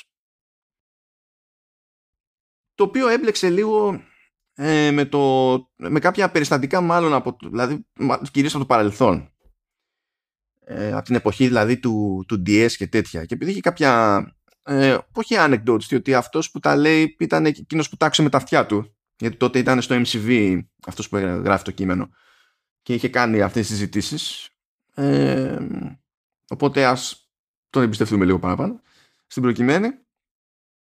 Έλεγε, ρε παιδί μου, για το τι ζημιά είχε κάνει τότε η όλη φάση με, τα, με το αρ φορ, που ήταν ένα σύστημα, μια κάρτα τέλος πάντων, που έπαιρνε μέσα microSD και πέταγε στα τα ROMs και έπαιζε σχημαδιό, ξέρω εγώ, στο, στο ντι ες. Είχαν, ε, ε, ε, ε, είναι γνωστό, είχε ρεύμα και στην Ελλάδα, το θυμόμαστε. Ε, και λέει, ρε παιδί μου, ότι είχε πέσει συζητήσεις, είχε τύχει σε συζητήσεις, ε, Να, να του πούνε από εταιρείες ότι επειδή έχει πάει, δηλαδή επειδή μας δάγκωσε αυτό το πράγμα, ε, στην ουσία θα ασχολούμαστε πολύ λιγότερο με το ντι ες προχωρώντας. Φέρνει ως παράδειγμα, ας πούμε, την περίπτωση του Grand Theft Auto Chinatown Wars στο ντι ες, που είχε όντως πάρει καλές κριτικές, αλλά χωρίς να ξέρω ακριβώς σημαίνει αυτό σε αριθμούς, για από την πλευρά της Take-Two τουλάχιστον σου λέει πάτωσε. Εμπορικά δηλαδή, δεν περπάτησε ε, καθόλου. Ενώ ανάλογα θέματα, ξέρω εγώ, ε, είχε Square Enix με παιχνίδια Final Fantasy ξέρω, και, τέτοια, και τέτοια πράγματα. Και αυτό το, το κείμενο παίρνει έτσι, κρατάει μια στάση του στυλ ότι ε, η πειρατεία ε, κάνει, κάνει ζημιά αργά ή γρήγορα και στους ίδιους τους παίχτες, γιατί λειτουργεί ως αντικίνητρο σε developers ώστε να επενδύσουν τέλος πάντων σε μια πλατφόρμα και να βγάλουν κάποια παιχνίδια κτλ. Βάζει ένα αστερίσκο που είναι το κλασικό, ότι ε, αυτό που λένε οι εταιρείες συνήθως για διαφυγόντα κέρδη τους στυλ, υπάρχουν τόσα παράνομα αντίτυπα εκεί έξω, πειρατικά αντίτυπα εκεί έξω, και αν δεν υπήρχε η πειρατεία, εγώ θα, όλα αυτά θα τα είχα πουλήσει, το οποίο δεν ισχύει, δεν ισχύει ποτέ αυτό. Αυτό είναι. Και μάλιστα τόσο δεν ισχύει που ε, κάποιος έκανε έναν υπολογισμό, ποιος ήταν, κάτσε να το σιγουρέψω. Ε, το δύο χιλιάδες δεκατέσσερα λέει, η Sports Interactive κάθισε και έκανε εκεί κάτι μόντες για το Football Manager, που το Football Manager δίνει και παίρνει εκεί πέρα στο πειρατικό. Ε, και λέει, ε, έλεγε τότε το δεκατέσσερα του, τουλάχιστον η, η Sports Interactive, ότι σύμφωνα με τα δικά της στοιχεία, από όλα τα πειρατικά αντίτυπα του παιχνιδιού που παίζανε εκεί έξω, ε, χω, χωρίς πειρα, πειρατεία τέλος πάντων, το ένα κόμμα επτά τοις εκατό θα είχε μετατραπεί σε κανονική πώληση. Οπότε καμία σχέση. Δεν είναι ότι το ένα κόμμα επτά τοις εκατό είναι και καλά κάποιο αμεληταίο ποσό, αλλά και οι ίδιοι οι developers και publishers ξέρουν ότι τόσα πειρατικά δεν σημαίνει τόσα ε, διαφυγόντα sales, ξέρω εγώ, και ό,τι να είναι. Ε, και μου κάτσε λίγο περίεργα η θέση του, του άρθρου, διότι την καταλαβαίνω, όντως μπορεί να λειτουργήσει αυτό αποτρεπτικά, ε, αλλά τα παραδείγματα που, που φέρνει είναι κυρίως από μεγαλύτερες εταιρείες, και όταν έχεις και δείγματα ότι στην πραγματικότητα δεν έχεις χάσει τόσες πωλήσεις όσο λες εσύ προς τα έξω ότι μάλλον έχουν χαθεί συνήθως. Ε, εμένα μου βγάζει και λίγο ότι είναι και λίγο παραμύθι, ώστε να δικαιολογηθεί μερικές φορές μια εμπορική αποτυχία. Δηλαδή θέλω να πω ότι ε, μπορεί να πήρε πολύ καλές κριτικές τότε, ξέρω εγώ, το Chinatown Wars και το κάθε Chinatown, Chinatown Wars στην τελική, αλλά από πού και ως πού πρέπει να πιστέψω στον αυτόματο την, την Take-Two ότι δεν πήγε εμπορικά δεν και καλά λόγω της πειρατείας. Και εκεί είναι που σφίχτηκα λίγο με, με αυτό το κείμενο, το κείμενο γιατί έδειχνα το καταπίνει αυτό, ρε παιδί μου, λίγο. Ναι. Ε, εντάξει, το θέμα της πειρατείας είναι κάτι το οποίο πάρα πολλά χρόνια το, το συζητάμε. Ε, το κείμενο που αναφέρεις ξεκινά με κάποιες ερωτήσεις, ε, τις οποίες εγώ δεν τις ε, καταλαβαίνω. Δηλαδή είναι η κλασική δημοσιογραφία του, που μπλέκει ας πούμε τη, την ηθική, την καταναλωτική ηθική με, την, ε, ξέρεις, με το εμπορικό δίκαιο, ξέρω εγώ. Και ρωτάει παραδείγματος χάρη, is piracy bad? Αυτή την ερώτηση δεν μπορείς να την κάνεις και να είσαι κείμενο το οποίο βγαίνει σε site. Δηλαδή ξεκινάς με τίτλο αν είναι κακή η πειρατεία. Ναι, η πειρατεία είναι κακή. Δεν μπορείς να ρωτάς κάτι τέτοιο όταν ε, ε, αντιπροσωπεύεις στην ουσία μια βιομηχανία, ε, έστω μέσω της δημοσιογραφίας. Και μάλιστα λέει μετά ότι δεν θέλω να το συζητήσω αυτό. Είναι ένα πολύπλευρο θέμα αυτό το πράγμα. Και ο καθένας έχει την, ε, τη δική του ας πούμε ε, εξήγηση ε, και ερμηνεία για το, για το αν είναι. Δηλαδή, ναι, προφανώς ο καθένας έχει τη δική του ερμηνεία. Ε, αυτό δεν σημαίνει ότι κάνει την πειρατεία ε, ένα πολύπλευρο θέμα με πολλές απόψεις. Επειδή μπορεί, ξέρω εγώ, δέκα εκατομμύρια να πιστεύουν ότι α, άμα μπορούσαν να κατεβάζουν όλα τα πειρατικά θα ήταν το καλύτερο. Παραπεί ότι η, πειρα, η πειρατεία είναι καλή ή δεν είναι κακή. Ας πούμε. Είναι, είναι, είναι τελείως χαζομάρα αυτό το πράγμα. Ρωτάει μετά εάν είναι εντάξει να κάνουμε emulate ένα παιχνίδι που είναι είκοσι χρονών που δεν μπορούμε να το αγοράσουμε. Έτσι, ναι, απαγορεύεται. Δεν μπορείς να το κάνεις. Εάν πάρεις τα δικαιώματα να το κάνεις, να το κάνεις. Αλλά απαγορεύεται να το κάνεις. Απαγορεύεται να κάνεις emulate. Δεν μπορεί να βγάλεις, ξέρω εγώ, να κάνεις remaster το δίσκο, το Dark Side of the Moon, το Pink Floyd, και να το πουλήσεις στο site σου, επειδή δεν μπορεί άλλος να το βρει. Παραδείγματος χάρη. Δεν γίνεται. Άμα βρεις κάποια χαμένη κασέτα, κασέτα έτσι, με ηχογραφήσεις, ας πούμε, το Led Zeppelin, και πεις, α, κοίτα τη βρήκα, δεν υπάρχει πουθενά να την αγοράσετε αυτή την κασέτα. Αλλά εγώ σας τη δίνω στο site δωρεάν. Είναι δυνατό να μην έρθουν οι Zeppelin και να σου πούνε αυτό απαγορεύεται να το κάνεις? Δεν γίνεται αυτό το πράγμα να γίνει. Άλλο το θέμα τι κάνουμε ως βιομηχανία για να έχουμε τους τίτλους μας τους παλιούς προσβάσιμους. Εκείνη που μπλέκει είναι το ένα μπλέξιμο. Ακριβώς. Και, έχουν, έχουν, και τα έχουν βάλει όλα μαζί. Γιατί από τη μία σου λέει ότι ε, οι, οι εταιρείες έχουν, έχουν δείξει ότι δεν κάνουν αρκετά καλή δουλειά ακόμη σε αυτό το θέμα. Ναι, δεν κάνουν. Ε, οπότε κατά μία έννοια μια δραστηριότητα που, που είναι παράνομη ε, λειτουργεί σε κάποιο επίπεδο και ως ευχάριστη παρενέργεια. Δηλαδή ναι, ως θετική ναι. παρενέργεια. Αυτός, αυτό Μα, είναι το μπέρδεμα. Α, α, αυτό είναι, α, αυτό είναι το, το, το concept όλης κατάστασης. Αλλά αυτό δεν έχει να κάνει με το τι πραγματικά είναι καλό ή όχι, ή με το τι επιτρέπεται ή τι όχι. Δεν μπορείς να μπλέκεις τι πραγματικά επιτρέπεται με τον νόμο και τις εσύ πιστεύεις ότι είναι καλό για τη βιομηχανία. Για να ναι, το ναι, ναι γιατί, το, γιατί το παράνομο είναι, είναι κάτι αρκετά συγκεκριμένο, ενώ το υπόλοιπο ακριβώς. είναι άλλο debate. Και μετά λέει, ξέρω εγώ, είναι λέει εντάξει να, να κατεβάσεις λέει ένα παιχνίδι παράνομα εάν δεν θα το αγόραζες. Τι ερωτήσεις είναι αυτές? Εγώ πραγματικά εξεπλάγινα από την αρχή του, ε, του άρθρου. Αν είναι καλό να κατεβάσεις από τώρα παιχνίδι που δεν θα το αγόραζες. Π.χ. Δεν ξέρω, είναι. Δεν είναι. Κάτσε να δούμε ποιο, πώς θα τσαντήσουμε. Και αν, Η... και αν δεν το αγόραζες, γιατί να το κάνεις download? Η, υπο, υπό συνθήκη, υπό πολύ συγκεκριμένη συνθήκη, ε, για, για μένα είναι.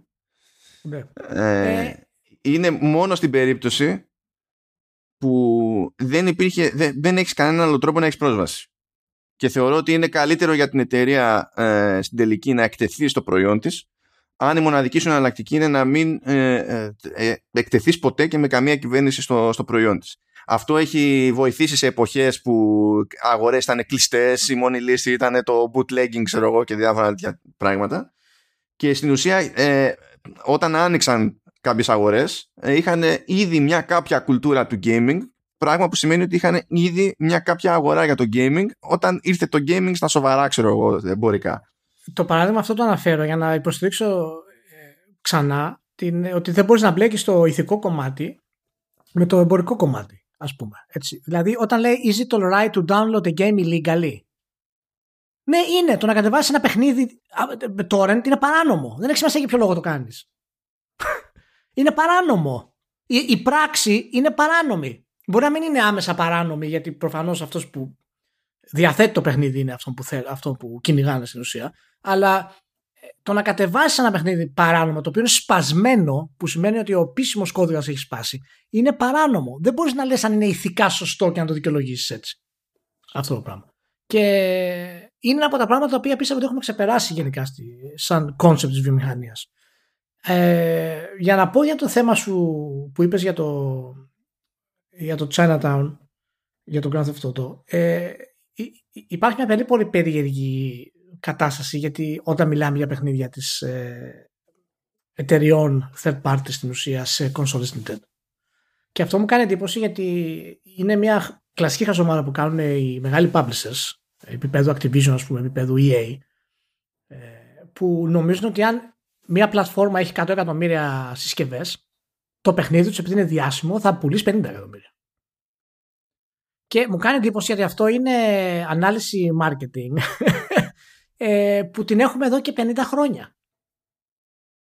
Σε, σε κονσόλες της Nintendo τα third parties πουλάνε λίγο. Είναι δεδομένο. Πρέπει δηλαδή να έχεις συγκεκριμένα ποσοστά. Δεν μπορείς να λες με Grand Theft Auto, άρα θα πουλήσω σε κονσόλα του Nintendo ντι ες επειδή έχει εκατόν πενήντα εκατομμύρια. Δεν πάει έτσι σε κονσόλες Nintendo. Οπότε εξ αρχής για μένα η θεωρία ήταν ότι είχαν υπολογίσει να πουλήσουν πάρα πολύ και είδαν ότι πουλήσανε καλά, αλλά συγκριτικά με παιχνίδια της Nintendo πουλήσανε πολύ χαμηλά.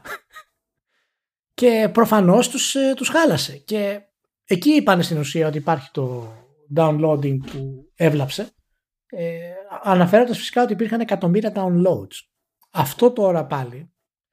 Αυτό είναι στο γάμο του καριού, πραγματικά. Δηλαδή... Ναι, δηλαδή δεν μπορώ να καταλάβω τι δήλωση είναι αυτό από, από, από εταιρεία επίσημα. Να, πει ότι, να, να κάνει μια επίσημη δήλωση και να πει ότι από εκεί και από εκεί είχαμε αυτά τα downloads, να ξέρουμε κι εμείς τι γίνεται, αλλά εκατομμύρια downloads ε, είναι ένα νούμερο το οποίο είναι πραγματικά υπερβολικό. Και δεν νομίζω ότι μπορεί να, να ισχύσει. Βέβαια, ούτε εγώ έχω στοιχεία, οπότε είναι μία ή άλλη. Ε, αλλά η, η πειρατεία γενικά, δεν ξέρω τώρα τι θέμα μπορεί να ανοιχτεί για συζήτηση εκ νέου. Η, η, η, η πειρατεία, ναι, κάνει κακό. Δεν υπάρχει δεύτερο πράγμα. Κάνει κακό εμπορικά, κάνει κακό στον developer, κάνει κακό σε οποιονδήποτε. Το να συζητήσουμε γιατί υπάρχει πειρατεία είναι άλλο θέμα τελείως. Είναι, είναι άλλο θέμα και νομίζω κιόλας ότι είμαστε και σε μια φάση που ε, αν πούμε ότι η αγορά ε, ψάχνει τόσα χρόνια μια κάποια λύση, είμαστε πιο κοντά από ποτέ σε λύση, διότι το ζήτημα το, ε, που έχει ένα νόημα να αντιμετωπιστεί σε δύο περιπτώσεις, ε, ένα μέρος δηλαδή που τροφοδοτεί τη, την πειρατεία πέρα από το σκάλωμα που μπορεί να έχει κάποιος, γιατί έχω πετύχει και άτομα που σου λέει ότι το πιστεύουν αλήθεια, δηλαδή είναι true believers, ε, μπορεί να χανάνε λεφτά οπουδήποτε αλλά όχι σε τέτοια πράγματα. Και γυρνάνε και σου λένε ότι ε, όχι γιατί να δώσω, δεν σου λένε αυτό. Σου λέει εγώ πιστεύω ότι ε, η τέχνη πρέπει να είναι δωρεάν. Λες, ε, ε, ε, ναι, οκ. Okay. Okay. Δεν ξέρω. Φεύγω σε τέτοιες περιπτώσεις. Απλά αποχωρώ. δεν δεν hey. ξέρω τι να πω. Έγινε. Ναι, οκ. Okay. Ε, αλλά ε, συνήθ, υπάρχει ένα θέμα που... Ε, γι' αυτό σχολίασα και εγώ πριν που λέω ότι υπό πολύ συγκεκριμένη συνθήκη υπάρχει το θέμα της πρόσβασης και νομίζω ότι αν μία λύση έχει, είναι λύση της προκοπής για τέτοια θέματα είναι οι συνδρομητικές υπηρεσίες που έχουμε τώρα και δει στη λογική του, του Game Pass, λιγότερο του, του Gold και του Plus που εκεί πέρα είναι για τα freebies ας πούμε και λοιπά. Ε, και αργότερα όταν τέλος πάντων θα οριμάσουν υποδομές και τα λοιπά στον όποιο βαθμό είναι απαραίτητο να οριμάσουν Το, το, το streaming. Ότι εκεί πέρα ρε παιδί μου θα μπορείς χωρίς να ξεπαραδιάζεσαι, αν όντως δεν είχες κάνει τη δυνατότητα ρε παιδί μου να ξεπαραδιαστείς, να έχεις πρόσβαση σε πράγματα που διαφορετικά απλά θα σε προσπερνούσαν. Και αυτό νομίζω ότι είναι, θα, θα καταλήξει να είναι η καλύτερη και πιο απλή τέλος πάντων μέθοδος αντιμετώπισης ε, σημαντικού ποσοστού της πειρατείας. Με εξαίρεση το, τους καλωμένους. Δηλαδή, ναι. Καλά, εντάξει, κοίτα, πειρατεία πάντα θα υπάρχει, αυτό είναι γνωστό. Ε, απλά εγώ πιστεύω ότι οι εταιρείες, αν θέλουν πραγματικά να χτυπήσουν την πειρατεία, ε, θα το είχαν κάνει. Πολύ, πολύ πιο αποτελεσματικά. Το θέμα είναι ότι η πειρατεία για αυτούς ε, είναι ένα ακόμα, ξέρεις, ένας ακόμα τρόπος διαφήμισης του προϊόντος. Και όταν μιλάνε για διαφυγόντα κέρδη μέσω της πειρατείας, ε, είναι τελείως. Ε, Έχει βάση, αλλά δεν είναι, ξέρεις, η αιτία που τους ρίχνει, η αιτία που τους διαλύει τις πωλήσεις, ας πούμε. Σίγουρα υπάρχουν εξαιρέσεις, αλλά δεν είναι κάτι το οποίο πραγματικά ε, νομίζω ότι, ξέρεις, διαλύει τις εταιρείες. Γιατί μιλάμε για σήμερα, που ο κόσμος αγοράζει games. Αγοράζει games, η αγορά είναι μεγαλύτερη από ποτέ, ναι. Ναι, δεν μιλάμε για το ενενήντα που άμα δεν πουλούσε εκατό κομμάτια, διακόσια κομμάτια μπορεί να κάνει το στούντιο. Ε, Επειδή μπορεί να μας ακούει κάποιος που θα λέει μα καλά ε, είναι δυνατόν να το συζητάνε τόση ώρα και να μην λένε ότι ε, ναι αλλά λόγω της πειρατείας έχουν ανεβεί οι τιμές στους καινούργιους τίτλους. Ε, όχι. όχι, δεν έχουν ανεβεί οι τιμές για αυτό το λόγο. Λυπάμαι. Ναι, εντάξει, αυτό είναι, α, αυτό είναι άλλο all time classic. Ναι. δεν, δεν, δεν ισχύει αυτό το πράγμα. Λοιπόν, ωραία. Ε, προχωράμε να κάνουμε μια γρήγορη στάση εκεί πέρα στην Nintendo.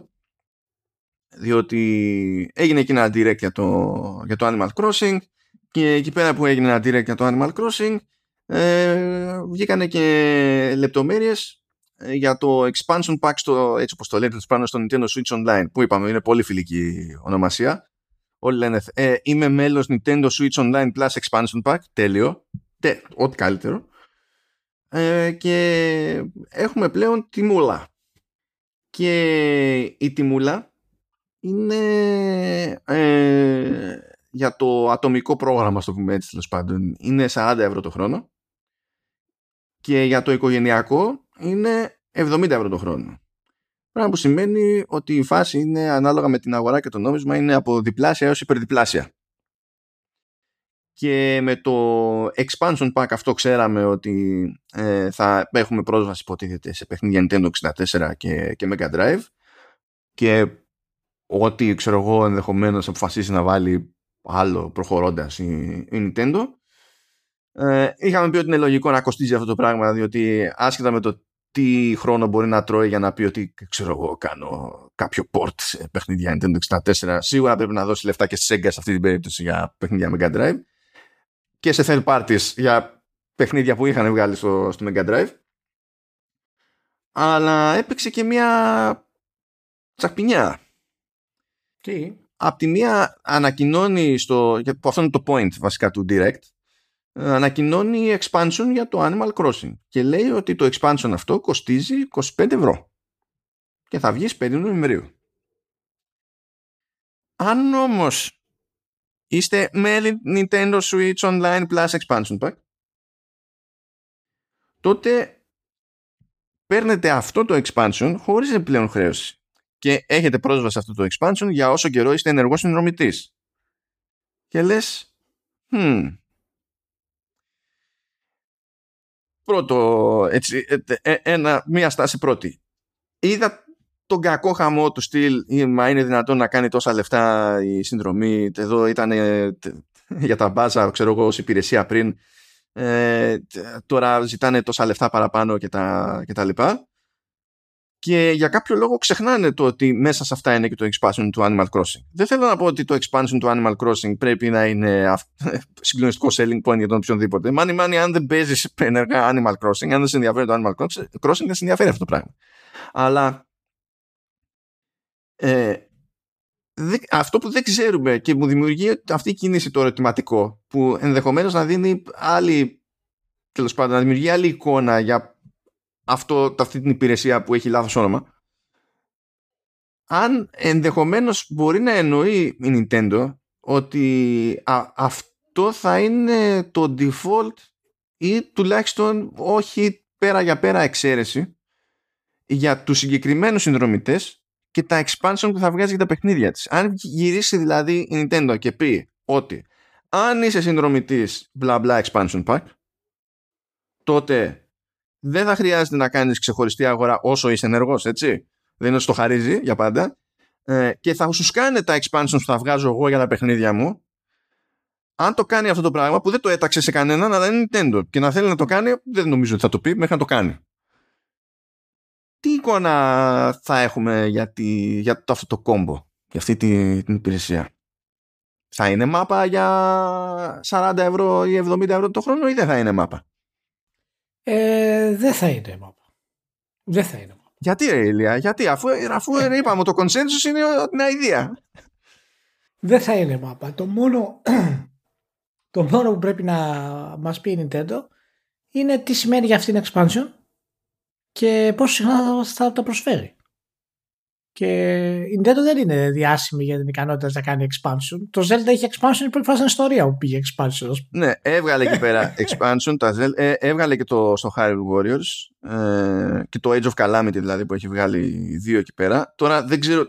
Ε, όχι ακριβώς expansion, αλλά είχε τα πολλαπλά fighter passes στο, ε, στο Smash. Ναι. Ε, δηλαδή θέλω να σου πω ότι έχουμε και κάτι δείγματα. Ναι, ναι, αλλά ξέρεις, για να, να σταθεί ολόκληρη υπηρεσία μου φαίνεται λίγο περίοδο. Δηλαδή, άμα θα αγοράσεις ένα Zelda και θα, θα είσαι συνδρομητής δύο χρόνια σε ένα subscription pack για να περιμένεις το επόμενο expansion του Zelda. Δηλαδή, πρέπει να είναι μια υπηρεσία η οποία δίνει τροφή σε αυτό το πράγμα και η Nintendo είναι παραδοσιακά ε, βαριά εταιρεία να γυρίσει. Δεν έχει την ικανότητα άλλων εταιρείων να είναι, ξέρεις, γρήγορη και με reflexes οικονομικά, ας πούμε, και εμπορικά. Για να μην πω και δημιουργικά, έτσι, το οποίο είναι ούτως ή άλλως δεδομένο. Οπότε δεν ξέρω αν αυτή η υπηρεσία θα έχει νόημα εάν δεν μας πει η Nintendo ότι κοίτα να δεις, εμείς έχουμε ένα business plan, θα εκμεταλλευτούμε στο έπακρο ε, τα franchises, θα έχουμε δικές ομάδες που βγάζουν, ας πούμε, expansions, που σημαίνει ότι θα αλλάξει και έτσι και ο βασικός σχεδιασμός των παιχνιδιών σε μεγάλο βαθμό. Ε, οπότε δεν ξέρω, μου φαίνεται μεγάλη στροφή για την Nintendo. Εάν το κάνει, εγώ δεν θα έχω πρόβλημα, αρκεί να δω το, το content. Ναι, βασικά όλο θα, αν το κάνει, όλο θα κρέμεται από το τι θα σημαίνει αυτό για το σχεδιασμό των παιχνιδιών σε, σε, βάθος, σε βάθος χρόνου. Αν και η αλήθεια είναι ότι θα ανησυχούσα πολύ περισσότερο αν αυτός ήταν ο μόνος τρόπος να έχει κάποιος πρόσβαση expansion. Εκεί θα, εκεί θα βίδωνα. Ε, όσο ε, σου λέει ότι άμα θες υπάρχει αυτός ο τρόπος και άμα δεν θες πληρώνεις expansion, όπως θα πληρώνεις έτσι κι αλλιώς, ε, είναι λίγο αλλιώς η φάση. Νομίζω ότι αν, αν παίξει έτσι, Ε, δεν θα μπορούσε να είναι, δηλαδή ε, ε, αν εγώ έπρεπε να κάνω μια συζήτηση, πες ότι ήμουν για καλά promoter Nintendo και ερχόταν κάποιος και με ρωτούσε τι υπηρεσίες έχετε, ποια, που έχει νόημα να γίνω μέλος, θα, θα μπορούσα να του πω εδώ πέρα πόσο Nintendo είσαι. Αν είσαι πάνω από τόσο της εκατό, τότε θα πας και για τη φάση με το expansion pack. Του στυλ αγοράζω σαν να μην υπάρχει αύριο παιχνίδια Nintendo. Με ενδιαφέρει έτσι κι αλλιώς το επιπλέον content που σκάει κατά περιόδους σε παιχνίδια Nintendo.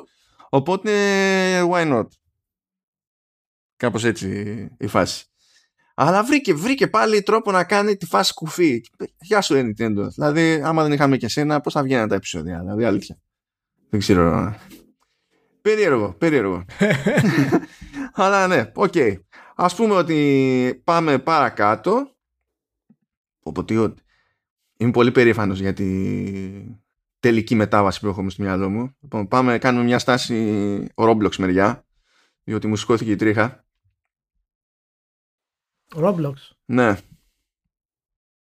Ε, η Roblox ε, άλλαξε κάποιους όρους στα community standards. Δεν ξέρω αν ανατρίχιασες ήδη. Ναι, ε, περιμένω. Ναι. Ε, λέει ότι υπήρχαν κάποιοι περιορισμοί τέλος πάντων έτσι κι αλλιώς, αλλά επεκτάθηκαν, λέει, οι περιορισμοί στο, στο είδος περιεχομένου και λέει τώρα ε, απαγορεύεται, λέει, το περιεχόμενο το οποίο six or portrays, το portrays το πιάνω, το six δεν είμαι super σίγουρος, mm-hmm. ίσως να το εννοεί και σε επίπεδο μηχανισμών τέλος πάντων, romantic relationships including weddings, honeymoons and romantic animations of kissing or hand holding. Πάμε παρακάτω. uh, uh, και έχει και ένα νέο section που απαγορεύει, λέει, discussion or depiction of political parties, sitting elected officials, previously elected officials in their official capacity and slogans tied to any current political races. Uh, και the new policies also explicitly banned recruitment in, into and fundraising for terrorist or extremist groups, το οποίο νομίζω ότι δεν μας ενδιαφέρει αν το απαγορεύει το η Roblox ή όχι, διότι είναι τόσο οικουμενικά παράνομο που θα ήταν παράνομο έτσι, είτε ήταν στα community standards είτε δεν ήταν στα community standards. Ε, handholding, Ηλία. Εντάξει, να σου πω κάτι, είναι μια καλή ανανέωση των, ε, των όρων. Ε, συγχαρητήρια στην Roblox. Τι να πω, τι να πω. Ε, Προφανώς κάτι θα έγινε και θέλω να το κρύψουν τώρα. Προφανώς απλά θέλουν να γλιτώνουν ε, και, ε, και άλλες, ε, άλλες μηνύσεις. Αυτό θέλουν να γλιτώνουν. Διότι κατά τα άλλα όλα αυτό είναι μπούρδα. Αυτό δεν προστατεύει κανέναν. Τι, τι ηλιθιότητα είναι αυτή. Επίσης από πού και ως πού είναι off limits elected και previously elected officials. Ο ορισμός του, δηλαδή, του, του ανθρώπου στο δημόσιο βίο, βίο που δεν είναι off limits είναι ο elected official. Μια χαρά. Ε, προχωράμε. Και φτάνουμε. Η καλή αφορμή αυτή για το. Είδες, είδες, γι' αυτό, γι' αυτό ήμουν περήφανος. Διότι έπρεπε να. Αυτό ήταν το ζέσταμα και τώρα πάμε στον Dave Chappelle, το Netflix και τη μαλακία που σας δέρνει. Λοιπόν, ε, ναι. τι, τι να πρώτα πω. Το είδες, φαντάζομαι. Το είδα, είναι το The Closer, είναι το τελευταίο comedy special του, του Chappelle στο, στο Netflix, είναι το πέμπτο κατά σειρά. Και υποτίθεται ότι σύμφωνα με τα δικά του λεγόμενα θα κάνει και ένα προς δύο ώρες της διάρκειας διάλειμμα από το άθλημα γενικά. Ε, λέγεται The Closer επειδή ακριβώς ήταν το, το τελευταίο. Κρατάει εκεί πέρα μια ώρα και, και κάτι ψηλά. Ε, Έτσι κι αλλιώς το... τον έχουν στην μπούκα. Ε, το ορισμένοι δεν τον ένιαξε γιατί είναι ο Σαπέλ. Πήγε τελείως γυρεύοντας στο The Closer και φυσικά έγινε το αναμενόμενο και έχουν τιλτάρει στη... δεν ξέρω αν έχει τιλτάρει όντως γενικά και αόριστα η κοινότητα των τρανς, αλλά σίγουρα έχει τιλτάρει ένα μέρος της κοινότητας των τρανς και φαντάζομαι και ένα μέρος της κοινότητας που δεν έχει καμία σχέση με τρανς, απλά γουστάρει να αισθάνεται ότι είναι μες στα πράγματα και μπλέκει σε συζητήσεις που δεν έχει καμία δουλειά.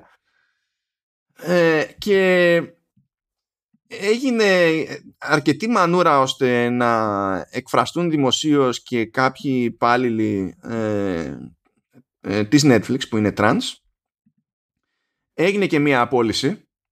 Το ρεπορτάζ το σχετικό ήταν άθλιο διότι ε, βγή, ε, το, το ρεπορτάζ λέει ότι απολύθηκε ε, ε, trans workers τέλος πάντων και τα λοιπά, ίσα ίσα για να γυρίσει και να σου πει ο δημοσιογράφος ότι έγινε επειδή είναι trans και επειδή ε, εξέφρασε διαφωνία με το, για το special του Σαπέλ και γενικά για τη στάση του Σαπέλ, ενώ ο λόγος για τον οποίο έφαγε σουτ σύμφωνα με την Netflix είναι ότι ε, διέρευσε εμπιστευτικές πληροφορίες μεταξύ των οποίων και το viewership τέλος πάντων και, το, και, τη, και τα χρήματα που πήρε ο Σαπέλ ε, από Netflix κτλ. Το οποίο μπορεί να πει κάποιος ότι ξέρω εγώ, το λέει στα ψέματα η Netflix και τα λοιπά, και θα πω ότι όπως και οτιδήποτε άλλο καλό είναι να, να διαπιστωθεί, αλλά μην, μην πηγαίνουμε κατευθείαν στη μία ερμηνεία επειδή μας βολεύει αυτή η ρημάδα η ερμηνεία, δηλαδή πρέπει να κάνουμε και μια προσπάθεια παραπάνω, ξέρω εγώ, για να δούμε τι γίνεται. Ε, και ε, έχουν παίξει και εσωτερικά μέμος, έχει αναγκαστεί να πάρει θέση στο προς τους εργαζομένους και ο Τεντ Σαράντος που είναι co-σι ι ο Του, ε, της Netflix και να λέει, τα, το, τε, τε, λέει παιδιά όπως έχουμε αυτό έχουμε και άλλα, ε, το άλλο περιεχόμενο στη, στην υπηρεσία και το ζήτημά μας ε, είναι να αφήσουμε τον καθένα να πει αυτό που έχει να πει και artistic license και τα συναφή και έκφραση και τα λοιπά, το οποίο φυσικά τσάντησε ακόμη περισσότερο το, τον κόσμο και ξεκίνησε αυτή η τραγικού επίπεδου συζήτηση στο web για το τι εστί ελευθερία έκφρασης, που τελειώνει αυτή η ελευθερία κτλ. Οπότε έβλεπα διάφορα αστεία του στυλ ε, αν υπάρχει ένα όριο αυτό είναι εδώ. Και αυτό παιδιά, καλά μου παιδιά, δηλαδή καλό είναι να το δείτε για να έχετε εικόνα συγκεκριμένη, γιατί υποψιάζομαι ότι κάποιοι που ουρλιάζουν δεν το έχουν δει καν, απλά αναμασούν ότι τους έχει αγγίξει από, ας το πω έτσι, άτυχες reporting. Όχι, για να μην πω με τη μία κακεντρέχες. Ε, ε, ε, υποτίθεται ότι στην κομμωδία είναι λίγο ψηλό στανταράκι ότι καλό είναι να μην μπαίνεις στη διαδικασία να πολυεξηγείς το αστείο σου. Αφιέρωσε χρόνο ο Σαπέλ να εξηγήσει τη θέση του στα σοβαρά, όχι στο πλαίσιο ενός αστείου κτλ. Κάτσε να το εξηγήσει στα σοβαρά. Και πάλι δεν καταλάβανε Χριστό. Πάλι δεν καταλάβανε Χριστό. Εντάξει, κοίτα τώρα, ο Σαπέλ είναι, είναι αυτός που είναι, είναι αυτή τη στιγμή και, και πιθανά ο, ο κορυφαίος κωμικός τελευταίων χρόνων μαζί με τον Louis σι κέι, αλλά... Top pop shots fired, δεν υπόνο ο Ηλίας. Ναι, ναι, εννοώ, φυσικά, εννοώ φυσικά μετά την επιστροφή του Σαπέλ, γιατί ο Σαπέλ είναι πιο παλιός ε. και από τον Louis σι κέι και είναι μέσα στις top δύο, top τρία ας πούμε ε, κωμικούς όλων των εποχών. Ε, μαζί με τον ε, Σάινφελ και τον ε, και τον Τζορτζ Κάρλιν ε, και ο, ο Σαπέρ θέλει να προκαλεί, αλλά το κάνει με ένα πολύ εύστοχο τρόπο και όταν άρχισαν στα προηγούμενα specials να έχουν τις επιθέσεις ε, να έχουν τις επιθέσεις από τις διάφορες ας πούμε κοινότητες ε, νομίζω ότι όντως τον, τον εξέπληξε λίγο πέρα από το, ότι, από το background που προέρχεται. Ε, αλλά και από το γεγονός ότι ε, ξέρεις, έκανε comedy στην ουσία. Αλλά φυσικά αυτό σήμερα είναι πάρα πολύ δύσκολο ε, να περάσει ως, ε, ως κωμωδία η όλη κατάσταση. Και γι' αυτό έχει πάρει και χρόνο τώρα σε αυτό το special, το οποίο είναι εξαιρετικό ε, στο μεγαλύτερο του βαθμό ε, ποσοστό, συγγνώμη, ε, για να, ξέρεις, να, να απαντήσει στην ουσία σε αυτά τα πράγματα, να κλείσει εξού και το closer, να κλείσει όλο αυτό το χαμό που είχε γίνει. Δεν είμαι της άποψης ότι του είναι τελείως αδιάφορο. Μπορεί να το λέει μέσα στο τέτοιο ότι είναι αδιάφορο. ε, ότι δεν τον νοιάζουν, ας πούμε, τόσο πολύ οι αντιδράσεις, αλλά αφιερώνεις ένα ολόκληρο special για αυτό το πράγμα, οπότε σίγουρα κάτι σε ενοχλεί και δεν σου αρέσει στην ουσία να, τα θέματα τα οποία θίγεις να είναι χωρίς ε, ξέρεις, ε, υποστήριξη και υπεράσπιση. Οπότε νομίζω ότι αυτό δεν πρόκειται να αλλάξει, μάλλον, και δεν ξέρω μήπως και αυτή η αποχώρηση που λέει ο Σαπέλ για να επανέλθει και τα λοιπά έχει να κάνει και με αυτό. Ναι, θα, θα μπορούσε. Μπορεί να βαρέθηκε. Γιατί έτσι κι αλλιώς τον κυνηγάνε για, για οτιδήποτε, για, για ό,τι αστεία έχει κάνει με τρανς και τέτοια. Τον, τον κυνηγάνε πιο έντονα σίγουρα από το δύο χιλιάδες δεκαεπτά και ακόμη περισσότερο το δύο χιλιάδες δεκαεννιά και τώρα τυλτάρανε ακόμη περισσότερο. Ναι, μήπως είναι, ξέρεις, ένα soft cancel που λέμε αυτό το πράγμα. Το οποίο το ξεκινάει ο ίδιος ο, ο Σαπέλ. Κατά τα άλλα, το, το special ήταν τρομερό, είχε πολύ ωραίους ε, ρυθμούς, ε, κάποιες πολύ έξυπνες κομικές στροφές. Ε, είναι αρκετά πολιτικοποιημένο, με την έννοια των communities, ας πούμε, ε, και τις απαντήσεις που, που δίνει, αλλά έχει πάρα πολύ έξυπνες ε, στιγμές. Και τα προηγούμενα του special ήταν στο Netflix, είχαν ορισμένες πραγματικά εντυπωσιακές, ας πούμε, ε, σκηνές και concept. Οπότε, εντάξει, εγώ προτείνω φυσικά να το δείτε, δεν το συζητάμε αυτό το πράγμα, αλλά ε, να παρακολουθήσετε και τον τόρο που έχει γίνει. Δηλαδή, μπορεί να μην σας ενδιαφέρει κάθετα, αλλά μπείτε να δείτε τι, τι συμβαίνει αυτό το πράγμα. Γιατί αν φτάνουμε και στο σημείο ε, να υπάρχει θεωρία ότι και ο Σαπέλ, ας πούμε, μπορεί να θέλει να αποχωρήσει γιατί έχει τόσες πολλές επιθέσεις, μιλάμε ότι τα προβλήματα έχουν φτάσει σε πολύ μεγάλο ε, βαθμό. Ε, και η, η λογική ότι μην κάνεις αστείο, γιατί αυτό το είδα και σε σχόλια, μην, μην αστείευεσαι γιατί μας πονάει, ε, το οποίο είναι σεβαστό, αλλά το να το λες αυτό σε, σε κάποιον άνθρωπο που κάνει αστεία για όλα τα πράγματα ε, είναι πραγματικά πολύ περίεργο και δείχνει στην ουσία και τη φάση στην οποία είμαστε. Και επίσης δεν είναι δεν, ε, ε, μπορώ, μπορώ να καταλάβω, αλλά δεν βρίσκω λόγο να, το, να, να δεχτώ τέτοιο σχόλιο. Διότι τι πάει να πει μην κάνεις αστείο επειδή μας πονάει. Παιδιά, εδώ πέρα γίνεται, τρώει άλλο στα μούτρα του στο πεζοδρόμιο, μπορεί να έχει χτυπήσει και την ώρα που δεν είμαστε ακόμα σίγουροι αν έχουν χτυπήσει, μας πιάνει νευρικό γέλιο. Ε, δηλαδή δεν μπορούμε να. Αν κάθε φορά που γινόταν αυτό, αυτός που χτύπαγε το έπαιρνε ως ε, ε, προσωπική προσβολή, θα, θα είχαμε σφαχτεί. Είναι, είναι και μέρος της φύσης μας αυτό το πράγμα. Αλλά το ζήτημα είναι στην τελική, όταν κάνει το αστείο, γιατί κάνει το αστείο και τι προσπαθεί να πει με αυτό το αστείο. Και είναι λες και δεν προσπαθούν να καταλάβουν το αστείο. Αυτό, αυτό με τρελαίνει. Γιατί ακόμα και αν μπεις στη διαδικασία να, να τους το φέρεις λίγο, να πεις τι σημαίνει για σένα αυτό το αστείο κτλ., δεν, δεν θέλουν να, να προσπαθήσουν ορισμένοι. Σύλλη δεν με νοιάζει. Και μόνο που πιάνει το ζήτημα, ας πούμε, και το κάνει και το συνδέει με γέλιο για τον οποιοδήποτε λόγο, ξέρω εγώ. Είναι, είναι πρόβλημα. Δεν πρέπει. Τι είναι αυτό. Τι κάποιος λύκει είναι αυτό. Ωραία. Κλείνοντας να πούμε ότι ε, βγήκε ε, σήμερα το πρώτο επεισόδιο του Succession της τρίτης σεζόν. Για όσοι δεν το έχετε παρακολουθήσει, γιατί δεν είναι από τις πιο mainstream σειρές. Απλά έχετε κάνει κανένα λάθος στη ζωή σας. Απλά έτσι για την ιστορία. Κάντε τον κόπο. Κάντε τον κόπο. Χωρίς πολλά πολλά spoilers και το τι είναι. Απλά μπείτε μέσα. Να το, να το δείτε. Ε, Ηλία, να σε ρωτήσω έτσι τώρα που κλείνουμε κάτι. Α, αφού είμαστε εδώ πέρα στο κλείσιμο, δεν το είχα πάρει χαμπάρι, είχα τις ειδοποιήσεις off για να μην έχουμε δράματα.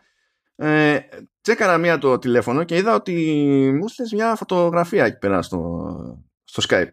Ε, την έστειλες χωρίς σχόλιο και δεν ξέρω τι υποτίθεται ότι περιμένεις από μένα. Είναι, θα περιμένω να την ανεβάσεις. Για να δούμε αν μπορεί ο κόσμος να μαντέψει ε, ποιος είναι στη φωτογραφία και τι ακριβώς έχει παιχτεί. Από το τι ακριβώς παίχτηκε σε αυτή τη φωτογραφία. Το πώς έγινε από το ένα κομμάτι που ήταν, έχουμε φτάσει εδώ. Δεν θα ήθελα πραγματικά να έχω κάποια, κάποια σχόλια. Γιατί, ε, ναι, εγώ, εγώ τι φταίω όμως σε αυτή τη, τη φάση. Γιατί πρέπει να... να... Δεν ξέρω, αυτό, αυτό το Joker στυλ της φωτογραφίας, δεν ξέρω, ας πούμε, τι, τι είναι. Σου εύχομαι να τη χαρίσεις, να την ανεβάσεις και φιλιά σε όλους όσους μας ακούνε, φτάσαμε στο τέλος του Μπέρνεκα Slice εκατόν τριάντα οκτώ. Άντε, να ξαναλέμε την άλλη εβδομάδα, παιδιά. Τσάου. Να είστε καλά.